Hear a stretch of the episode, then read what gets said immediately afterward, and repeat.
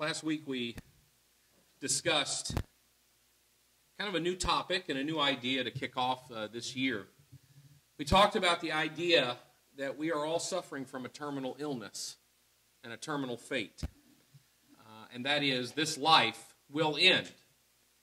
And as human beings, if we have lived in sin, and as all of us have experienced sin, then we're all in this category.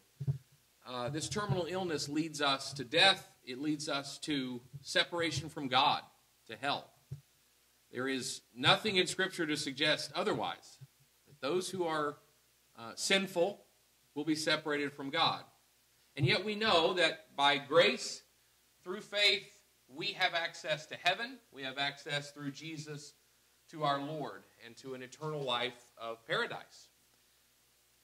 And so, as one who is terminally ill, as one who is facing the, uh, the churning of time, as we see life slipping away, we have this beautiful permission to be a little bit crazy, to kind of be radical in our thinking, to reach for the things that we've held back reaching from.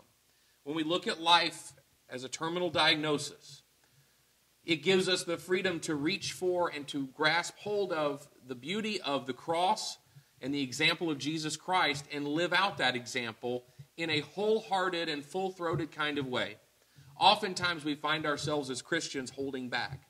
And this series is an encouragement to not hold back, to not hold back and have one foot in the world and one foot in the grace of God, but to go in with both feet, to go in completely, and to be truly dedicated to the idea of living differently and living radically compared to the world around us.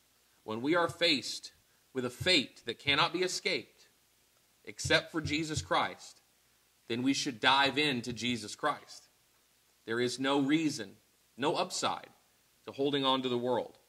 And so each week we're going to talk about different areas of our life and different aspects of, of Christian living that stand apart from the world, that stand apart from what the world tells us, and look at what Jesus teaches us and how we can live that out in, in the fullest way possible.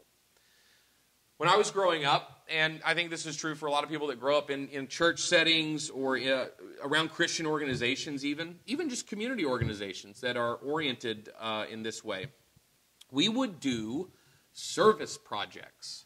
That was the word, service projects, which usually meant uh, we got uh, 10 or 12 people together and uh, hopped on a bus and drove to a neighborhood and went around the neighborhood raking leaves, you know, in November or something for uh, people who were unable to do that. This was Christian service in our minds. And very good thing to do. Very true. Um, doing things for others who are unable to do for themselves is a wonderful example of service.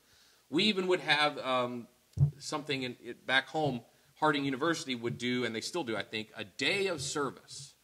Um, which I never cared much for. I felt like advertising your day of service kind of defeats the point. But that's how we think of Christian service sometimes. Is we're all going to go out and we're going to do some nice things for people. We sometimes have trouble truly grasping what it means to live lives of service, what servanthood is as defined by Scripture and defined by Christ Himself. The Bible is very clear that we are going to be in service to something. The verse that Travis just read for us in Matthew chapter 6, verse 24, uh, says that no one can serve two masters. Either he'll hate one and love the other, or love the other and, and, and hate the one. And you can't serve both God and wealth, or God and money. So, yeah, we have this example, Jesus speaking here, saying you're going to have one or the other. Now, that's interesting because that's not what the world says. Uh, Bob Dylan, the great uh, Nobel Prize winning, by the way, songwriter, um, who b- wouldn't get past the audition phase of American Idol, um, but is a Nobel laureate. I always wonder do you think he talks the way he sings, like at home, like sitting at dinner, like, pass this out, please? I don't, I don't know. I just always wonder. Um, I'm a big Bob Dylan fan. I like his work. And, uh, and he had a conversion. He, he he's Jewish. Um, ethnically and was practicing in his youth, but had a conversion to Christianity at a certain point in his career, and he took a lot of flack for it uh, in, in his industry. John Lennon uh, wrote a song directed at Dylan's conversion to Christianity, attacking it and criticizing it. And meanwhile, Bob Dylan wrote a song and released several albums of Christian music and gospel music. But he wrote a song that was actually fairly popular uh, called You Gotta Serve Somebody. And in the chorus, it says, It may be the devil and it may be the Lord, but you've got to serve somebody. And he echoes the sentiment that there is a choice in life that we will make. You will either serve the Lord or you will serve something else. But you will serve something. I don't know that we look at life that way, and I don't know the world looks at it that way. Because when we read, you cannot serve both God and money, or, or you can't have two masters, sometimes we think there must be a third option. What if I just serve myself? What if I ignore everybody and just do what I want to do? I mean, this is the core of humanistic thinking, right? I'm just going to do what I want to do. And the thing that's inescapable about that logic is what Scripture points out, and what Jesus points out. There is no in between. Because to serve yourself is to serve the world.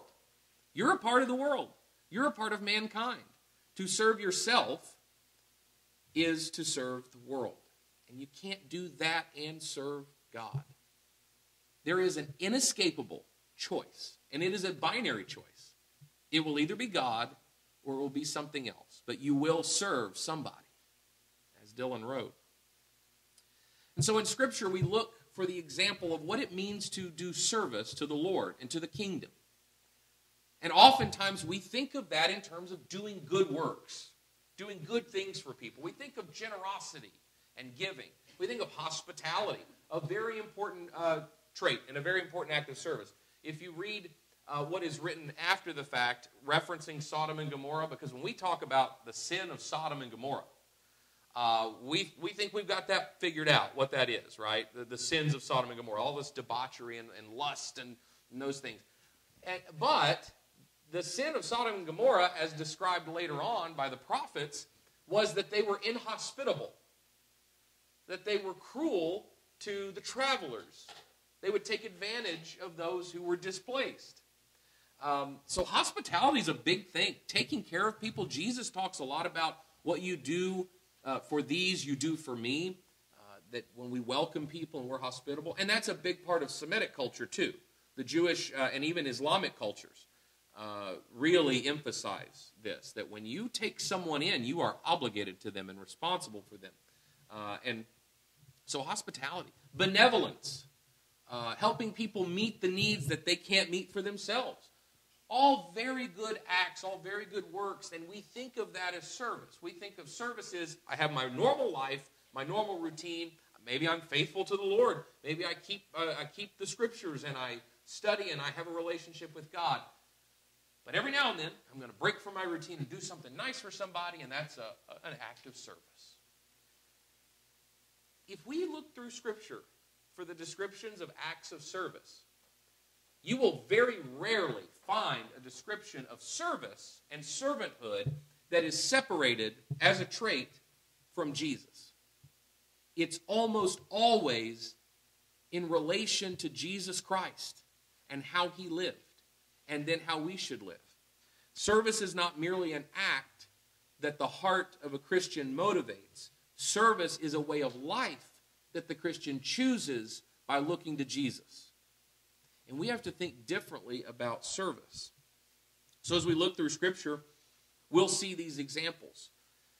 If you look in Matthew, just go back a little bit from the verse we just read in Matthew chapter 5. Look at verse 38. You have heard it was said, an eye for an eye and a tooth for a tooth. But I say to you, do not resist an evil person. But whoever slaps you on the right cheek, turn to him the other also. If anyone wants to sue you for uh, um, sue you and take your shirt, let him have your coat also. Whoever forces you to go one mile, go with him two. Give to him who asks of you, and do not turn away the one who wants to borrow from. We get a lot of our definition of service from here. We're going to go the extra mile. We get a lot of common vernacular from this going the extra mile, giving you the shirt off your back. Um, these things come from this verse, this idea that we're not merely going to fulfill the obligation that our fellow man is asking of us, but we as Christians are going to be seen to doing extra. We're going to be seen as doing something more. Uh, that's a very wonderful picture of Christian service. Doing more than the world requires of you, doing more than your neighbor requires of you. We see other examples in the parable of the Good Samaritan being neighborly, uh, being, being kind to people, being empathetic and, um, and caring and compassionate. But we also see in Scripture other descriptions of service. And almost all of them have something to do with Jesus. In our service, in our kindness, in our acts that we perform to be hospitable or benevolent or generous, are we thinking of it in terms of Jesus? Or are we thinking of it in terms of good works? The Bible's very clear. Good works are good works, but good works that do not come from a heart that is attuned to the Spirit are merely empty works. There must be faith motivating, and Jesus is at the center of all of service. Paul writes about this in Philippians chapter 2. Therefore, if there is any encouragement in Christ, if there is any consolation of love, if there is any fellowship of the Spirit, if any affection and compassion, make my joy complete by being of the same mind, maintaining the same love, united in spirit, intent on one purpose. In other words, you need to be united and dedicated to service. Why is that? Verse 3 Do nothing from selfish or empty conceit, but with humility of mind, regard one another as more important than yourselves. Do not merely look out for your own personal interests, but also for the interests of others. Why? Verse 5 is the answer. Have this attitude in yourselves, which is also in Christ Jesus. Do we do all the things he said in those first four verses? We just do that because we're good people? Maybe so. But, you know, there are a lot of great organizations in this world that do those things because they're just good people. We are called to be a little bit radical. We don't do it just because we're good people. Oftentimes we do it in spite of the fact that we're, that, that we're good people, or we do it in spite of the fact of our humanity, because sometimes our humanity does not motivate us that way. We don't do it just because we want to be nice. We do it because Jesus came, lived, died, and rose again. Verse 5 Have this attitude in yourselves, which was also in Christ Jesus, who, although he existed in the form of God, did not regard equality with God a thing to be grasped, but emptied himself, taking the form of a bondservant and being made in likeness of men. And by the way, bondservant, um, that's like a slave. This is someone who is um, bound in the employment of another person to pay off a debt. Indentured servitude is, is the phrase we would know it as. Very, very common. In fact, when you read about slavery in this part of the world amongst the Christian people, it was most often this kind of relationship. Uh, it wasn't the way we think of slavery from our history that was based in ethnicity or, or something like that. This was oftentimes an economic transaction that was occurring. It was oppressive, there was ill treatment, there were bad actors involved, but this concept of a bondservant, very well known to them. And when, Jesus, when, when Paul references Jesus as having the heart of a bondservant, he is someone who is paying a debt. He is doing the actions he's doing in order to release a contract, to fulfill a duty. So he took the form of a bondservant, and being made in the likeness of men, being found in appearance as a man, he humbled himself by becoming obedient to the point of death, even death on the cross. For this reason also God highly exalted him and bestowed on him the name which is above every name, so that at the name of Jesus every knee will bow, for those who are in heaven and on earth and under the earth, and every tongue will confess that Jesus Christ is Lord to the glory of God the Father. Paul calls Christians to action and service not simply because it is good or right, but because Jesus himself served as an example of the kind of heart that a servant must have when he came to earth and went to the cross. We move to the letter to the church in Colossae, the, the Colossian letter. And we see Paul continuing to, um, to give this example and talk about Jesus as the source for all of this. Let's look at uh, verse uh, 12. So, as those who have been chosen of God, holy and beloved, put on a heart of compassion, kindness, humility. I'm sorry, this is chapter 3, verse 12. uh, bearing humility, gentleness, and patience, bearing with one another and forgiving one another. Whoever has a complaint against anyone, just as the Lord forgave you, so also should you. Beyond all these things, put on love, which is the perfect bond of unity. Jesus is at the center, at the center of all that we do, and the motivating factor in all that we do. Paul instructs that all these good characteristics be put on. You clothe yourself. I love that imagery that Paul uses quite a bit, actually, um, that we clothe ourselves. Just like we put on our clothes, we decide what to wear every day. We decide what to wear for a lot of different reasons. Some of it is, is social conformity because naked people stand out, okay? Because that's not how we normally are. So we put on clothes for social conformity, sometimes for fashion, but that is the privilege of, of uh, wealthy Western cultures. A lot of clothing in the history of the world is utilitarian. You put on the clothing that is suited for your environment. We understand that a little bit better living up here where we have temperatures that drop into the, you know, 9, 10 degrees below zero some mornings when we're getting ready for school. That you got to have certain clothing on and wear it a certain way to protect yourself, to stay warm, to be comfortable at the very least. Clothing is a function of the environment we're in. And we wear our clothes and we put things on and we make those choices based on what we're confronting that day. And Paul says, clothe yourself with good works, with kindness, with gentleness and compassion. Why? Because Jesus did.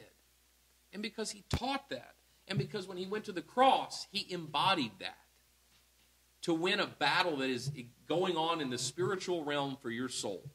So you clothe yourself likewise and do service to others and care for those who are in need. We can also go to 1 Peter.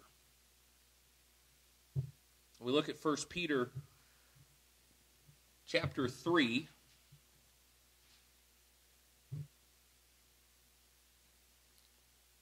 I'm sorry, not chapter 3. Pardon me. 1 Peter chapter 4. Verse 11. Oh, let's go to verse 10. As each one has received a special gift, employ it in serving one another, as good stewards of the manifold grace of God. Whoever speaks is to do so as one who is speaking the utterances of God. Whoever serves is to do so as one who is serving by the strength which God supplies, so that in all things God may be glorified through Jesus Christ, to whom belongs the glory and dominion forever and ever. Amen. We have been given, service here is not described as simply a choice one makes in behavior. I'm going to do this good work or that good work. Service is actually described as a spiritual gift. You have a special, because the Holy Spirit dwells within you through, through your faith and your baptism and the death of Jesus Christ, because of that, you have some special gifts. And one of those is seeing the world differently, and seeing those around you differently, and serving them differently. I don't see Dan as just Dan. Now, I like Dan as a person. And I might do Dan a favor if I was ever of any use to him. I can't think of anything he would need that he couldn't do himself. But if there was something he needed that I could do for him, I'd be happy to do it because I like Dan as a person. But the minute I stop liking Dan as a person, I'm not going to do him any more favors or acts of service. But because Jesus died for me, because I'm covered in his blood through baptism and faith, because I see Dan not as just a person, but I see him as a soul that is held in the hand of God. I see him as a being that Jesus died for. And if I care at all and value at all my salvation because of the death of Christ, then I have to understand that everyone else, the people I like and the people I don't like, at the very least, are souls held in the hands of God by the death of Jesus Christ and his grace. And now it doesn't matter if some days I don't like Dan as a person. I love Dan as a Christian and as a brother and as a soul that God cared enough about to shed his son's blood. And if I care at all that Jesus hung on that cross with my name on his heart, then I have to accept that he hung there with Dan's name and everybody else's name on his heart as well. That changes how I serve. It changes why I serve. And it changes who I serve. Because, like Scripture tells us, I don't, also found in Colossians, I don't do those things anymore for Dan. I do them for the Lord. Paul writes in Colossians that you should do all things as, you're, as if you're working for the Lord. Our motivation is the death of Christ and the salvation it brings. Our reward is the service to God through the service of others. The benefit to the individual is a side effect. What we are saying by our service is not, we are nice people because God told us to be nice. What we are saying to the world is not, I'm going to do nice things for you because I think it's the right thing to do. What we are saying to the world is, we see life differently. And because of Jesus, we must live differently. And so, if I'm going to do anything for you, if I'm going to serve you, if I'm going to care for you, I'm going to do it because I can't help it. I can't look at the cross and it not make me want to work harder to care for those around me. And Jesus perfectly exemplifies this in the account of the washing of the disciples' feet. He did something very surprising, and, and for the sake of time, we won't read it verbatim, but we know the story. They gather around the table to eat. As would have been the convention, there would have been someone present, a servant, who would go around and would make sure that the feet were washed before they sat at the table because the nature of sitting at the table made it important. Remember, this is these are desert people, and their main mode of transportation is walking, and that comes with some nastiness. And the washing of feet was a requirement. But Jesus didn't just do it because it was the right thing to do.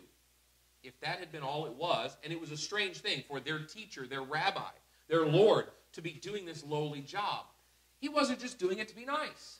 He wasn't just doing it because someone needed to do it. He was doing it to make a point. And his point was, and you can read it because he closes that little that little exchange by saying that I didn't come here to be served. I came here to serve. I came here to die for the sins of those who need it, which is everyone. Now, if I'm willing to do that for you, Jesus says, you should do it for one another. That's the message he speaks to us today. You cannot separate service as just good works from Jesus Christ and his death.